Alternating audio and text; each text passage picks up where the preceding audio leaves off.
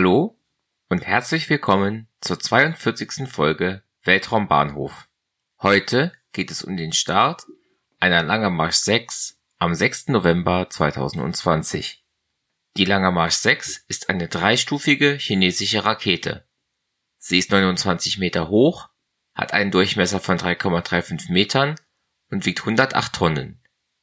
Sie trug 10 argentinische NewSat Erdbeobachtungssatelliten in einen sonnensynchronen Orbit. Hier gesellen sie sich zu ihren 8 Vorgängern und sollen in den nächsten Jahren noch um 72 Satelliten erweitert werden. Jeder NewSat wiegt dabei etwa 37,5 Kilo. Mit dabei waren auch einige chinesische Kleinsatelliten mit Technikexperimenten.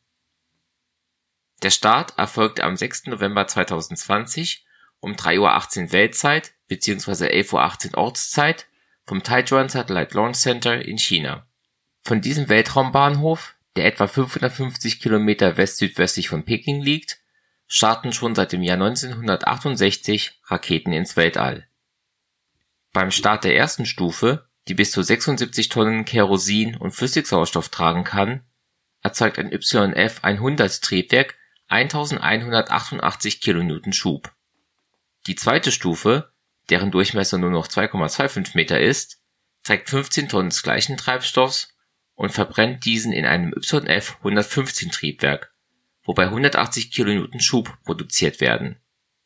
Die letzte Stufe kann noch 6,5 kN Schub erzeugen.